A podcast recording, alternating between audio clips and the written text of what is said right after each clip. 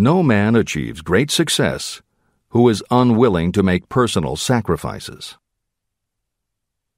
Chapter 9 Persistence The sustained effort necessary to induce faith. The eighth step toward riches. Persistence is an essential factor in the procedure of transmuting desire into its monetary equivalent. The basis of persistence is the power of will. Willpower and desire, when properly combined, make an irresistible pair. Those who accumulate great fortunes are sometimes called cold blooded or ruthless. Frequently, it is simply because their critics simply don't understand that what they have is a strong desire, backed up by willpower, which they mix with persistence. It is the combination that ensures the attainment of their objectives. The majority of people are ready to throw their aims and purposes overboard and give up at the first sign of opposition or misfortune. A few carry on despite all opposition until they attain their goal. There may be no heroic connotation to the word persistence, but persistence does for your character what carbon does to iron it hardens it to steel. The building of a fortune will involve the application of the entire 13 factors of this philosophy. These principles must be understood, and they must be applied with persistence by all who accumulate money. Your test of persistence. If you are reading this book with the intention of seriously applying the knowledge, the first test of your persistence will come when you begin to follow the six steps described in the third chapter desire. Unless you are one of the few people who already have a definite goal and a definite plan for its attainment, you may read the instructions, but you will never actually apply them in your daily life. Lack of persistence is one of the major causes of failure. Moreover, my experience with thousands of people has proved that lack of persistence is a weakness common to the majority of people. However, it is a weakness that may be overcome by effort. The ease with which lack of persistence may be conquered will depend entirely upon the intensity of your desire. The starting point of all achievement is desire. Keep this constantly in mind. Weak desires bring weak results, just as a small amount of fire makes a small amount of heat. If you are lacking in persistence, this weakness may be remedied by building a stronger fire under your desires. Continue reading through to the end of this book. Then go back to Chapter 3 and start immediately to carry out the instructions for using the six steps. The eagerness with which you follow these instructions will indicate clearly how much or how little you really desire to accumulate money. If you find that you are indifferent, you may be sure that you have not yet acquired the money consciousness that you must possess before you can be sure of accumulating a fortune. Fortunes gravitate to those whose minds have been prepared to attract them, just as surely as water gravitates to the ocean. If you are weak in persistence, focus on the instructions in Chapter 11 Power of the Mastermind. Surround yourself with a mastermind group, and through the cooperation of the members of this group, you can develop persistence. You will find additional instructions for the development of persistence in Chapter 5, Autosuggestion, and in Chapter 13, The Subconscious Mind. Follow the instructions in these chapters until you build up habits that convey to your subconscious mind a clear picture of the object of your desire. From that point on, you will not be handicapped by lack of persistence. Your subconscious mind works continuously while you are awake and while you are asleep. Are you money conscious or poverty conscious? Occasional effort to apply the rules will be of no value to you. To get results, you must apply all of the rules until they become a fixed habit with you. In no other way can you develop the necessary money consciousness. Just as money is attracted to those who have deliberately set their mind on it, Poverty is attracted to those whose mind is open to it. And although money consciousness must be developed intentionally, poverty consciousness develops without conscious application of habits favorable to it. Poverty consciousness will seize the mind that is not occupied with money consciousness. If you understand the point of the preceding paragraph, you will understand the importance of persistence in the accumulation of a fortune. Without persistence, you will be defeated even before you start. With persistence, you will win. If you have ever had a nightmare, you will realize the value of persistence. You are lying in bed, half awake, with a feeling that you are about to smother. You are unable to turn over or to move a muscle. You realize that you must begin to regain control over your muscles. Through persistent effort of willpower, you finally manage to move the fingers of one hand. By continuing to move your fingers, you extend your control to the muscles of one arm until you can lift it. Then you gain control of the other arm. You finally gain control over the muscles of one leg, and then extend it to the other leg. Then, with one supreme effort of will, you regain complete control over your muscular system and snap out of your nightmare. You did it step by step. You may find it necessary to snap yourself out of your mental inertia in a similar way. First, by moving slowly, then increasing your speed until you gain complete control over your will. Be persistent, no matter how slowly you may have to move at first. With persistence will come success. Snap out of mental inertia. If you select your mastermind group with care, you will have in it at least one person who will aid you in the development of persistence. Some people who have accumulated great fortunes did so because of necessity. They developed the habit of persistence because circumstances forced them to become persistent. Those who have cultivated the habit of persistence seem to enjoy insurance against failure. No matter how many times they are defeated, they finally arrive up toward the top of the ladder. Sometimes it appears that there is a hidden guide whose duty is to test us through all sorts of discouraging experiences. Those who pick themselves up after defeat and keep on trying finally arrive, and the world says, I knew you could do it. The hidden guide lets no one enjoy great achievement without passing the persistence test. Those who can't take it simply do not make the grade. Those who can take it are rewarded for their persistence, and in return they get the goal they are pursuing. But that is not all. They receive something infinitely more important than material compensation the knowledge that every failure brings with it the seed of an equivalent advantage. Persist past your failures. The people who learn from experience the importance of persistence will not accept defeat as being anything more than temporary. They are the ones whose desires are so persistently applied that defeat is finally changed into victory. We see that an overwhelmingly large number of people go down in defeat, never to rise again. We also see the few who take the punishment of defeat as an urge to greater effort. But what we do not see what most of us never suspect of existing, is the silent but irresistible power that comes to the rescue of those who fight on in the face of discouragement. If we speak of this power at all, we call it persistence and let it go at that.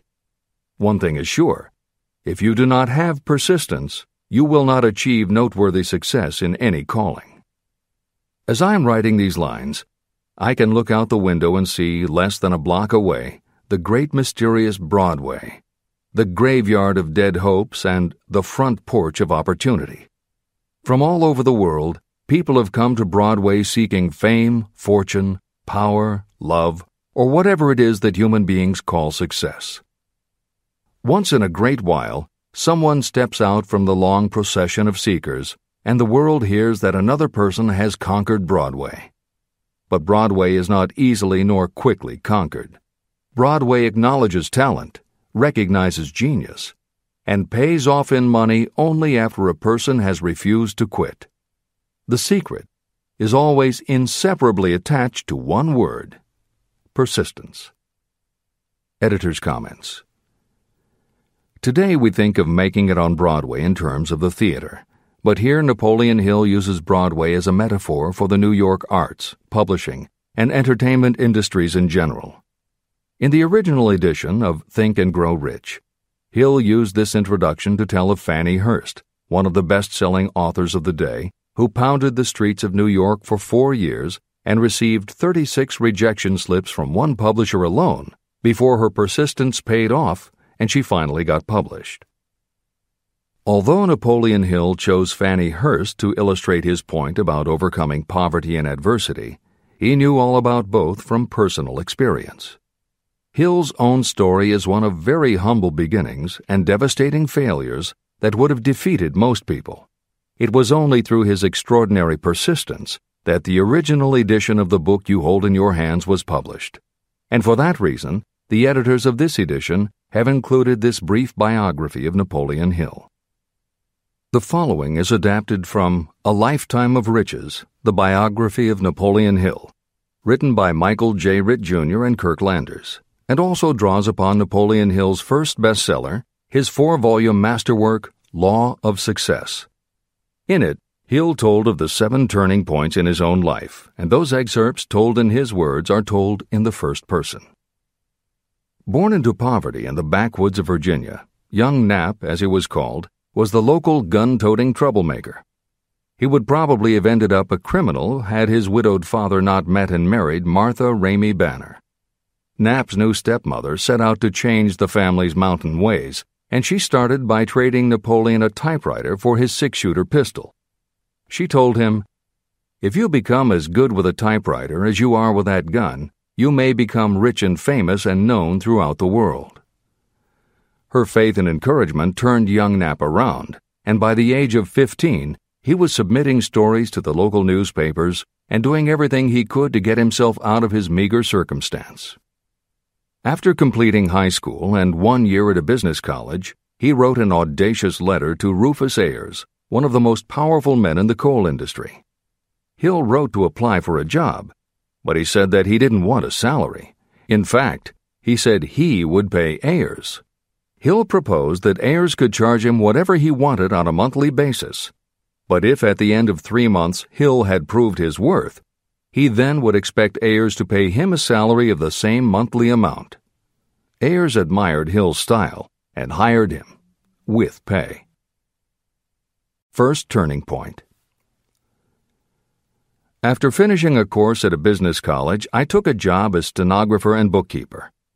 As a result of having practiced the habit of performing more work and better work than that for which I was paid, I advanced rapidly until I was assuming responsibilities and receiving a salary far out of proportion to my age. Hill also proved to be so trustworthy and honest that Ayers promoted him to replace the manager, making this 19 year old the youngest manager of a mine and in charge of 350 men. Then fate reached out and gave me a gentle nudge. My employer lost his fortune, and I lost my position. This was my first real defeat, and even though it came about as a result of causes beyond my control, I didn't learn a lesson from it until many years later. Second turning point. My next position was that of sales manager for a large lumber manufacturer in the South. My advancement was rapid, and I did so well that my employer took me into partnership with him. We began to make money, and I began to see myself on top of the world again. Like a stroke of lightning out of a clear sky, the 1907 panic swept down, and overnight it rendered me an enduring service by destroying our business and relieving me of every dollar that I had. Editor's comment. The panic Hill refers to began in the summer of 1907 when a number of banks and stock brokerages declared bankruptcy. Word spread to the general public, and it created a run on the banks as depositors lined up to demand that they be given the money they had on deposit. Banks called in loans to meet the demand for cash. But those borrowers couldn't find buyers for their goods or property, so they couldn't pay back their loans. When the banks couldn't get back the money they had loaned, they repossessed the homes or businesses that the borrowers had put up as collateral. Businesses were closed, farmers were evicted from their land, jobs were lost, so even more banks were forced to close, and it just kept getting worse.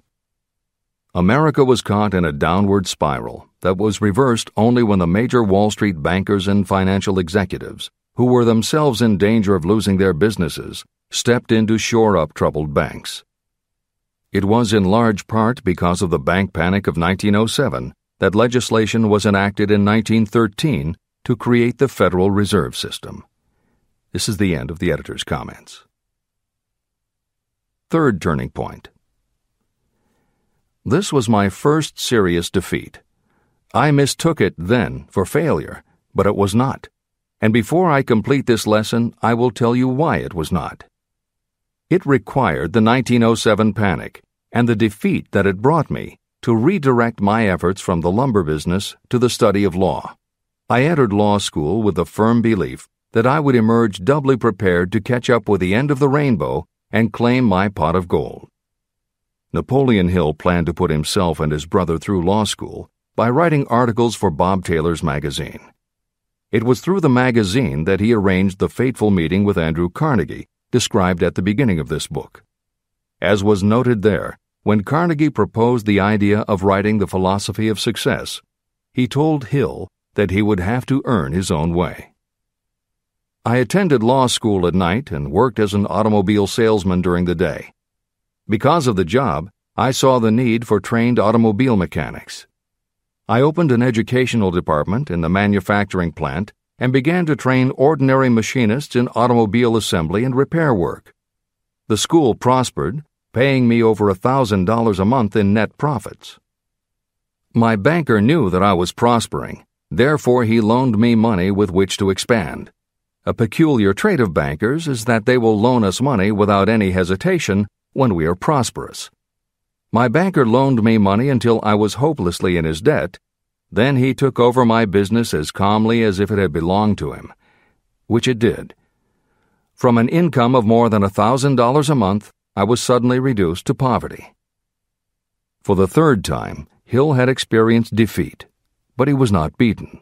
He got another job, and all the while continued to work on the Carnegie Project. Fourth turning point 1912. Because my wife's family had influence, I secured the appointment as assistant to the chief counsel for one of the largest coal companies in the world. I was among friends and relatives, and I had a position that I could keep for as long as I wished without exerting myself. What more did I need? Nothing, I was beginning to say to myself. Then, without consultation with my friends and without warning, I resigned. This was the first turning point that was of my own selection. It was not forced upon me. I quit that position because the work was too easy and I was performing it with too little effort. This move proved to be the next most important turning point of my life, although it was followed by 10 years of effort that brought almost every conceivable grief the human heart can experience. I selected Chicago as my new field of endeavor. I made up my mind that if I could gain recognition in Chicago, in any honorable sort of work, it would prove that I had something that might be developed into real ability. Fifth turning point. My first position in Chicago was that of advertising manager for a large correspondence school. I did so well that the president of the school induced me to resign my position and go into the candy manufacturing business with him. We organized the Betsy Ross Candy Company, and I became its first president. The business grew rapidly, and soon we had a chain of stores in 18 different cities. They did so well, in fact, Hill's partners decided they wanted to take over the business. They had Hill arrested on a false charge and then offered to withdraw the charge if he would turn over to them his interest in the business. Outraged at the suggestion, Hill refused. When the case went to court, his partners failed to appear for the hearing. Hill sued them for malicious damage to his character. The judge's ruling completely vindicated Hill and allowed him the option to have his partners thrown in jail. Being arrested seemed at the time a terrible disgrace, even though the charge was false. It was not a pleasant experience, and I would not wish to go through a similar experience again, but I must admit that it was worth all the grief it cost me, because it gave me the opportunity to find out that revenge was not a part of my makeup sixth turning point.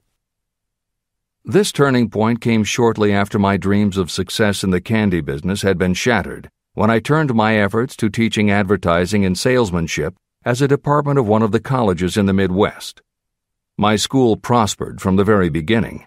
I had a resident class and also a correspondence school through which I was teaching students in nearly every English speaking country. It was 1917, and in April of that year, President Woodrow Wilson declared the United States would enter the war against Germany. Hill contacted the president, who he had previously met through Andrew Carnegie, and offered his services to help the war effort. Hill was given the position of creating public relations materials and helping to sell war bonds. When not operating his school, he threw himself into his war work, for which he insisted that he be paid only $1 a year.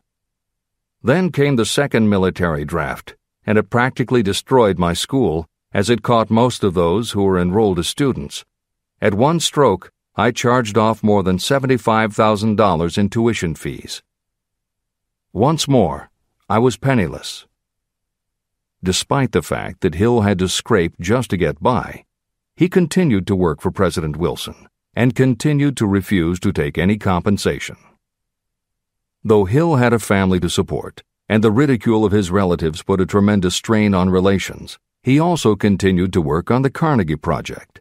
Hill later said, Believe me, there were times when, between the needling of my relatives and the hardships I endured, it was not easy to maintain a positive mental attitude and persevere.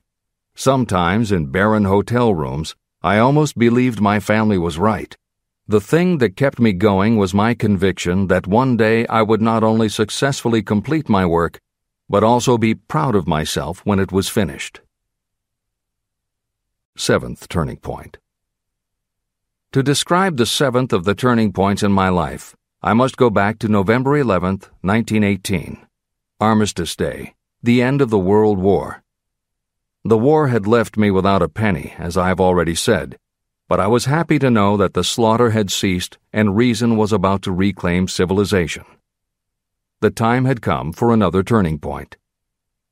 I sat down at my typewriter, and to my astonishment, my hands began to play a tune on the keyboard.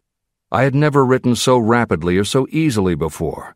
I did not plan or think about what I was writing, I just wrote whatever came into my mind. What Hill wrote was a long essay in which he described a new idealism based on the Golden Rule that he thought could emerge from the war. He declared that he would help spread the word and promised that somehow he was going to find the money to launch a new magazine to be called Hill's Golden Rule. He took his essay to George Williams, a Chicago printer he had met while working at the White House, and by early January of 1919, Hill's Golden Rule magazine was on the newsstands. The first issue was 48 pages. In the beginning, with no money to pay anyone else, Hill wrote and edited every word himself, changing his writing style for each article as well as using a variety of pen names. Additional staff was hired later which soon led to problems on the inside and on the outside, and Williams attempted to buy out Hill's share of the business. But when Hill realized that one stipulation of the buyout prevented him from any involvement in a competing publication, in October of 1920, he simply left. By April of 1921, he had raised the money for a new publication, Napoleon Hill's Magazine, the foundation of which was again the Golden Rule but it also expanded into presenting many of the principles of success that would become the basis of Hill's later books. The magazine's acceptance and success also led to Hill's success as a speaker and motivator, which led to even greater success for the magazine. At the same time, Napoleon Hill was working with one of the inmates of a penitentiary to develop a correspondence course, which he took to the prisons to encourage prisoner rehabilitation. Most everything Hill did during this time was successful, and the success of the prison program was significant. But the greed of two members of the board of directors, one of whom was the prison chaplain, eventually led in 1923 to the demise of not only the educational rehabilitation programs, but also the magazine and numerous other successful offshoot ventures. The bleak irony, as Michael Ritt notes in A Lifetime of Riches, was that few enterprises in the 1920s could have been more idealistic or humanitarian in concept. Yet, in seeking to stir goodness in men's souls, these enterprises had stirred mean spirited men to a bloodlust that destroyed everything. Without his magazine, Hill went back to teaching and lecturing, which led to an introduction to a crusading newspaper publisher, Don Mellett, who offered to help Hill publish the results of his work on the Carnegie Project.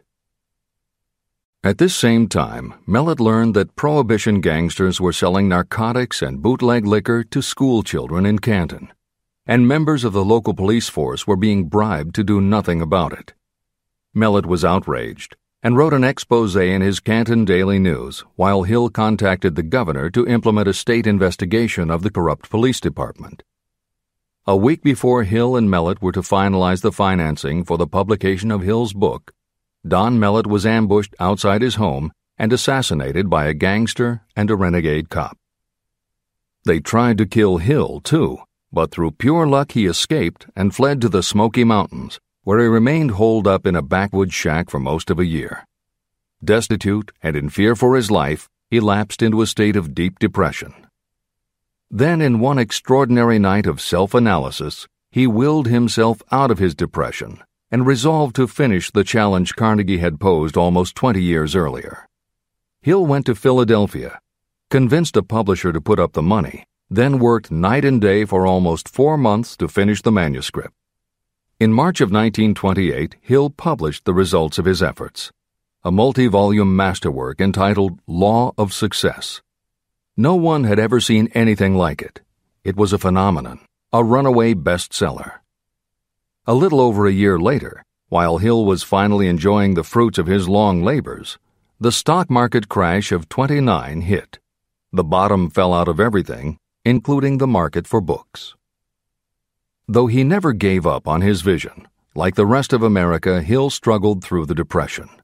He lectured, he wrote, and he taught in every way he could but it was very hard to preach personal achievement to a country that had lost faith in itself. Napoleon Hill made it his personal mission to turn the tide by creating a variety of self help programs, but it became disappointingly apparent that it was going to take more than one man to do it. When Franklin Delano Roosevelt was elected president, he reached out to Hill.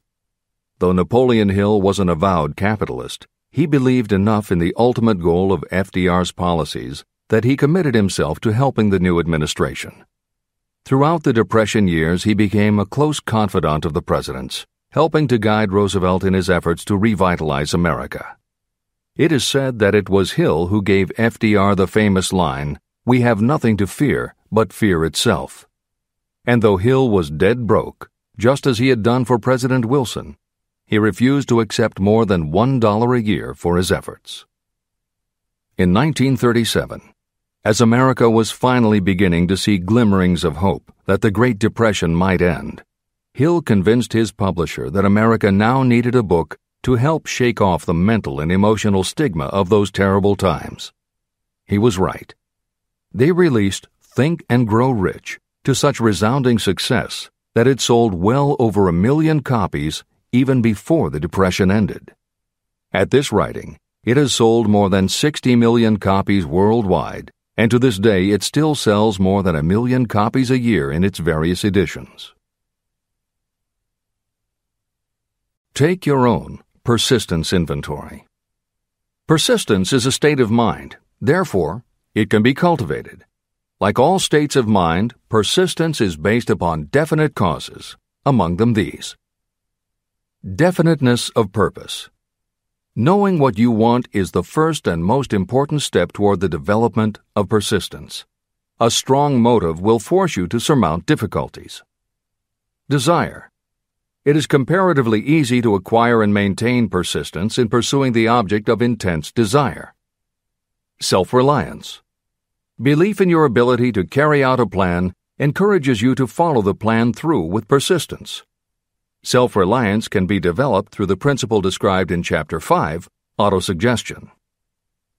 Definiteness of plans. Organized plans, even ones that may be weak or impractical, encourage persistence. Accurate knowledge. Knowing that your plans are sound, based upon experience or observation, encourages persistence. Guessing instead of knowing destroys persistence. Cooperation. Sympathy, understanding, and cooperation with others tend to develop persistence. Willpower. The habit of concentrating your thoughts on making plans to attain your definite purpose leads to persistence. Habit. Persistence is the direct result of habit. The mind absorbs and becomes a part of the daily experiences upon which it feeds. Fear, the worst of all enemies, can be overcome by forcing yourself to perform and repeat acts of courage. Everyone who has seen active service in war knows this. Take inventory of yourself and determine what you are lacking in this essential quality of persistence. Measure yourself point by point and see how many of the previous eight factors of persistence you lack. The analysis may lead to discoveries that will give you a new understanding of yourself and what you need to get ahead. The following is a list of the real enemies that stand between you and achievement. These are not only the symptoms indicating weakness of persistence, but also the deeply seated subconscious causes of this weakness. Study the list carefully and face yourself squarely if you really wish to know who you are and what you are capable of doing.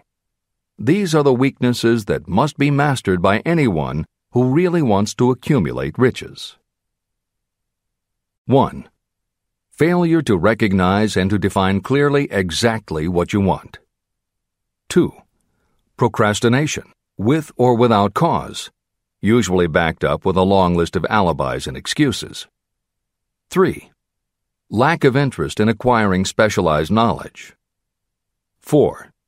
Indecision and the habit of passing the buck instead of facing issues squarely, also backed by alibis and excuses. 5. The habit of relying upon excuses instead of making definite plans to solve your problems. 6. Self satisfaction. There is little remedy for this and no hope for those who suffer from it. 7. Indifference, usually reflected in your readiness to compromise rather than meet opposition and fight it. 8. The habit of blaming others for your mistakes and accepting circumstances as being unavoidable. 9. Weakness of desire because you neglected to choose motives that will push you to take action. 10. Willingness to quit at the first sign of defeat based upon one or more of the six basic fears. 11. Lack of organized plans that you have written out so they can be analyzed. 12. The habit of neglecting to act on ideas or to grasp opportunity when it presents itself. 13. Wishing instead of willing. 14. The habit of compromising with poverty instead of aiming at riches a general lack of ambition to be, to do, or to own. 15. Searching for all the shortcuts to riches, trying to get without giving a fair equivalent, usually reflected in the habit of gambling or trying to drive unfair bargains. 16.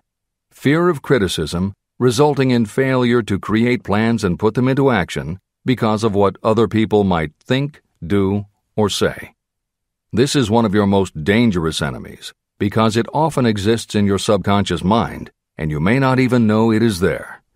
See the six basic fears in the last chapter.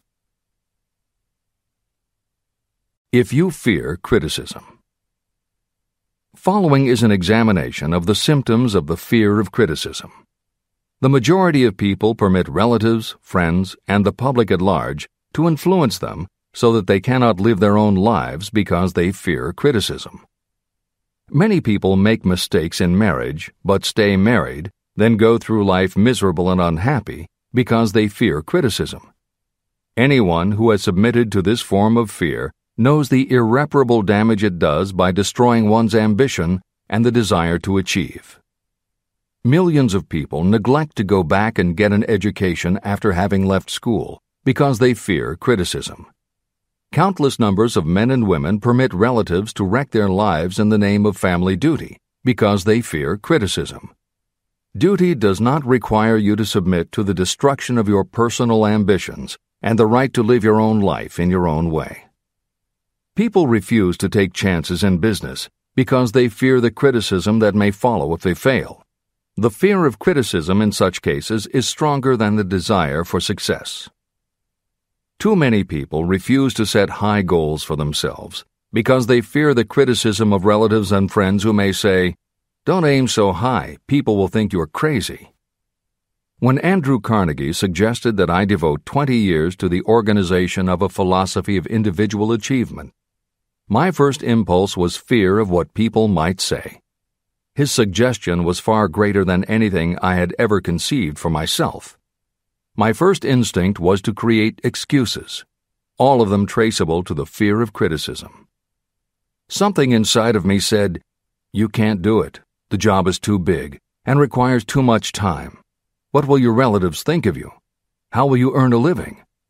No one has ever organized a philosophy of success. What right have you to believe you can do it? Who are you anyway to aim so high?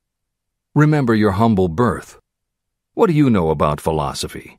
People will think you are crazy, and they did. Why hasn't some other person done this before now? These and many other questions flashed into my mind. It seemed as if the whole world had suddenly turned its attention to me with a purpose of ridiculing me into giving up all desire to carry out Mr. Carnegie's suggestion. Later in life, after having analyzed thousands of people, I discovered that most ideas are stillborn.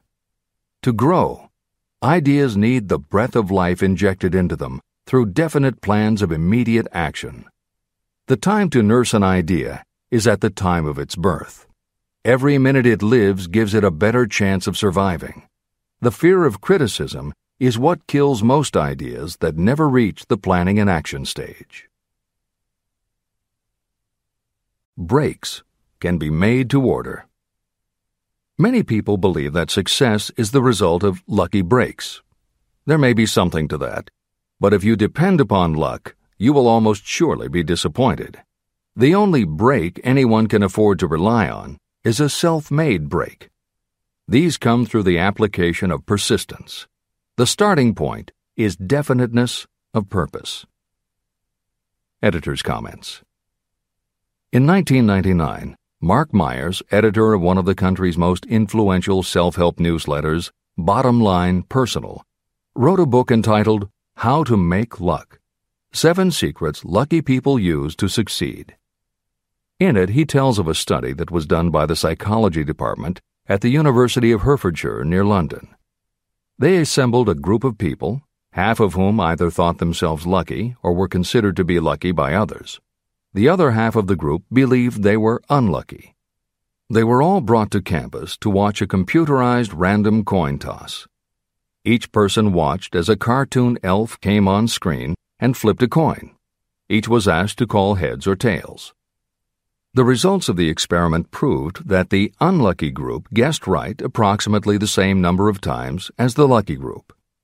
In follow up interviews, the researchers concluded that the only difference between so called lucky and unlucky people was that the lucky people tended to remember the good things that had happened in their lives, and those that thought they were unlucky tended to dwell on the bad things. The scientific fact is that luck in terms of calling a coin toss, spinning a wheel, or turning a card is completely random, and there's nothing we can do about it. All we can control is what we say and do. Everything else that happens to us depends upon the actions of others and the random world in which we live. Then why do some people seem to be so lucky and get all the lucky breaks? Myers says it is because, unlike luck, lucky breaks are something you can control. And lucky people, whether they know it or not, have taken specific steps to make their good luck. You can influence lucky breaks in two ways. You have to intentionally put yourself in luck's way, and you must make people want to help you because they believe that you deserve their help. Once you have let the world know you are ready for a break, Luck is largely a matter of being introduced to opportunities by people who open doors for us. Myers calls these people gatekeepers. Gatekeepers offer help not only out of goodwill, but also because they hope you will help them in return when you are in a position to do so. People who are lucky make it a point to impress their gatekeepers so that they will be the first to come to mind when opportunities arise. Your gatekeepers must believe that you deserve a break and that it is worth it to them to give you one. One of the best ways to do that is simply to behave and act lucky. If you act like a loser, people think you are a loser. If you perceive yourself as lucky, it will be easier for others to see you that way.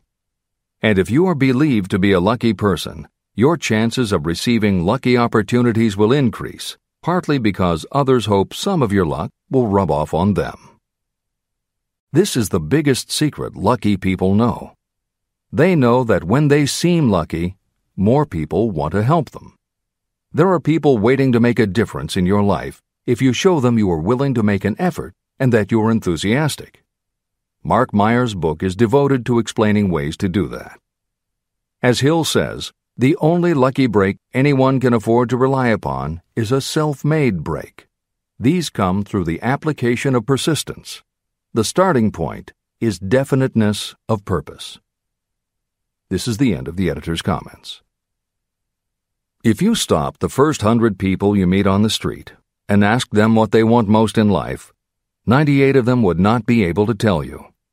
If you press them for an answer, some will say security, many will say money, a few will say happiness, and others will say fame and power. Some might tell you they want social recognition, ease in living, the ability to sing, dance, or write. But none of them will be able to give you the slightest indication of a plan by which they hope to attain these vaguely expressed wishes. Riches do not respond to wishes. They respond only to definite plans backed by definite desires through constant persistence. How to develop persistence. There are four simple steps that lead to the habit of persistence. They call for no great amount of intelligence, no particular amount of education, and little time or effort. These necessary steps are 1. A definite purpose, backed by a burning desire for its fulfillment. 2. A definite plan, expressed in continuous action. 3. A mind closed tightly against all negative and discouraging influences, including negative suggestions of relatives, friends, and acquaintances. 4 a friendly alliance with one or more persons who will encourage you to follow through with both plan and purpose. These four steps are essential for success in all walks of life. An important purpose of the 13 principles of this philosophy is to enable you to take those four steps as a matter of habit. They are steps by which you may control your economic destiny. They are steps that lead to freedom and independence of thought. They are steps that lead to riches, in small or great quantities. They are steps that lead the way to power, fame, and worldly recognition. They are four steps that guarantee favorable breaks. They are steps that convert dreams into physical realities. They are steps that lead also to the mastery of fear, discouragement, indifference. There is a magnificent reward for anyone who learns to take these four steps. It is the privilege of writing your own ticket and of making life yield whatever price is asked. How to master difficulties. What mystical power gives people of persistence the capacity to master difficulties? Does the quality of persistence set up in your mind some form of spiritual, mental, or chemical activity that gives you access to supernatural forces?